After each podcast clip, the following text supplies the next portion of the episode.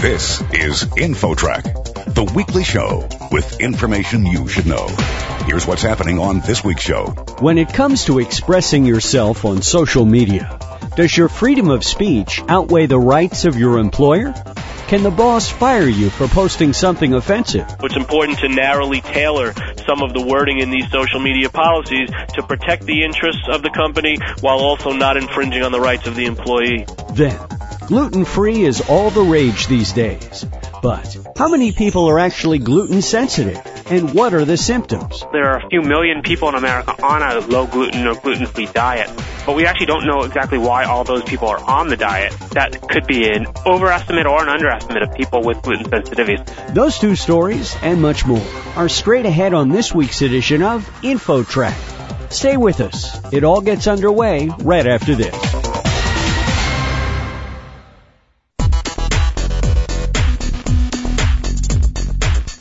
InfoTrack, the weekly show with information you should know. Here's your host, Chris Whitting.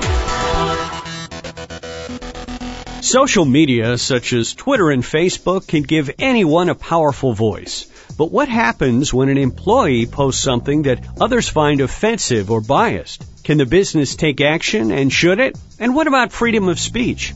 Michael Schmidt is vice chair of Cozen O'Connor's Labor and Employment Department in New York, and he also publishes a blog on the topic of social media and employment law. Michael, welcome to the show. Thank you very much for having me.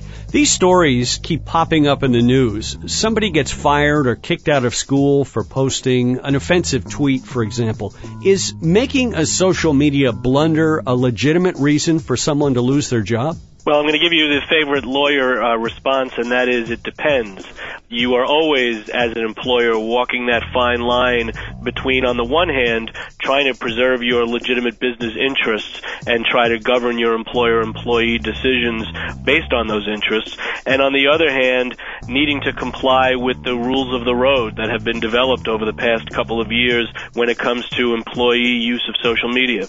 So what if, you know, it's an election time and an employee posts something very derogatory about a candidate, but the boss likes that candidate? Is that a legitimate reason to fire someone?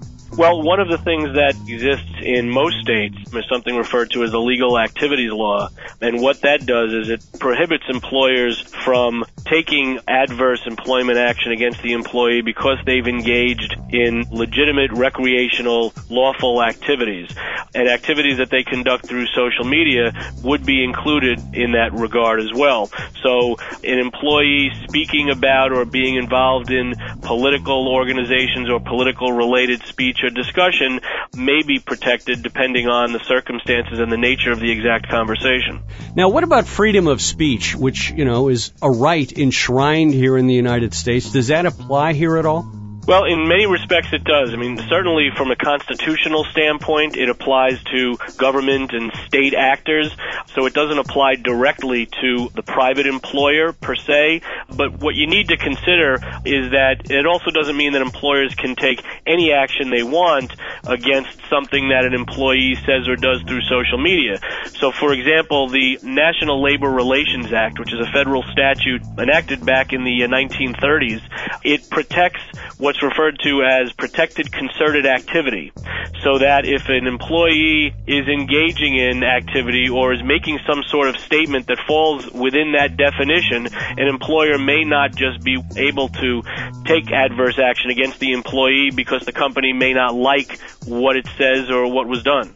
Now, what about something that, you know, just about everyone would find offensive? Let's say some racial epithet or something like that. Somebody posts a tweet like that. Do all the rules go out the window at that point? Well, sure, and certainly employees also need to understand that the social media forums and networks have not become the wild, wild west so that everything goes. There are certain workplace rules and related workplace policies and practices that still govern here, albeit on the social media and social networking sites, so that if there is something that could constitute bullying or something that could be constituting racially offensive actions or statements that took place in person, they are no less inappropriate because they were done or said through social media. We're talking on InfoTrack with Michael Schmidt, Vice Chair of Cozen O'Connor's Labor and Employment Department in New York, and we're talking about social media and employment law. Michael, it seems like it would make sense for employers to put out a policy for their workplace that outlines what is permissible. Wouldn't that make sense? Certainly, and I think one of the good things that has arisen from all of the news and all of the reporting and stories about these issues is that most companies today know that a social media policy is something that's a good thing and something that they should put together with their other workplace related policies. Where I think it'd be good to continue the education is precisely what can and should be said within those policies.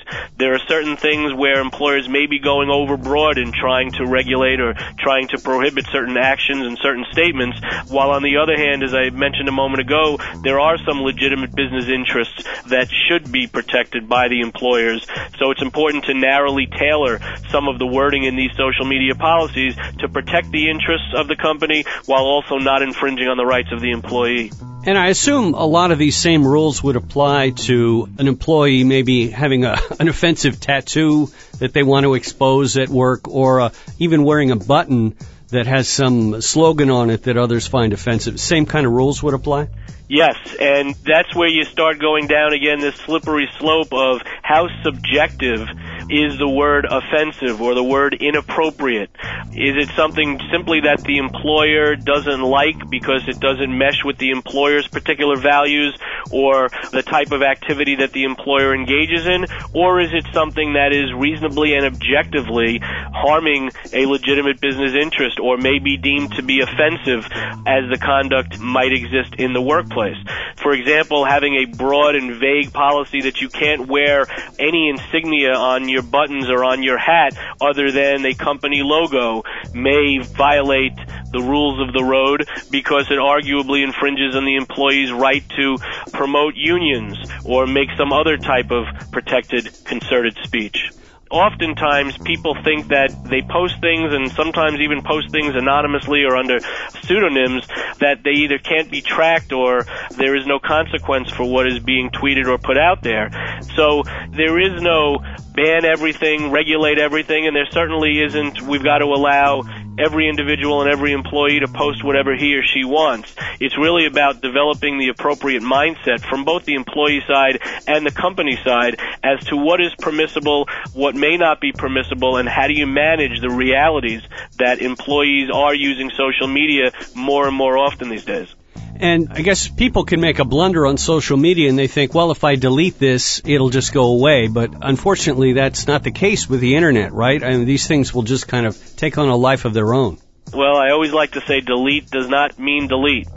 And I'm certainly not the most technological savvy person that you'll ever meet, but I do know that simply pressing the delete button doesn't mean that it is not obtainable and not accessible. And so you need to go in with the mindset of if I'm posting this or if I am putting this out there, it is out there and I lose some measure of control over who's accessing it and who's viewing it. And this, of course, doesn't just go for messages, but photos and videos as well, I guess. Certainly. Michael Schmidt, Vice Chair of Cozen O'Connor's Labor and Employment Department in New York, publisher and editor of a blog devoted to the interplay of social media and employment law. And you can check that out at socialmediaemploymentlawblog.com. Michael, thank you so much for joining us today on InfoTrack. Thank you again for having me. It was a pleasure. Next, gluten free diets are very trendy. But how many people really need them? The answer may surprise you. Coming up. Stick around, there's more InfoTrack straight ahead.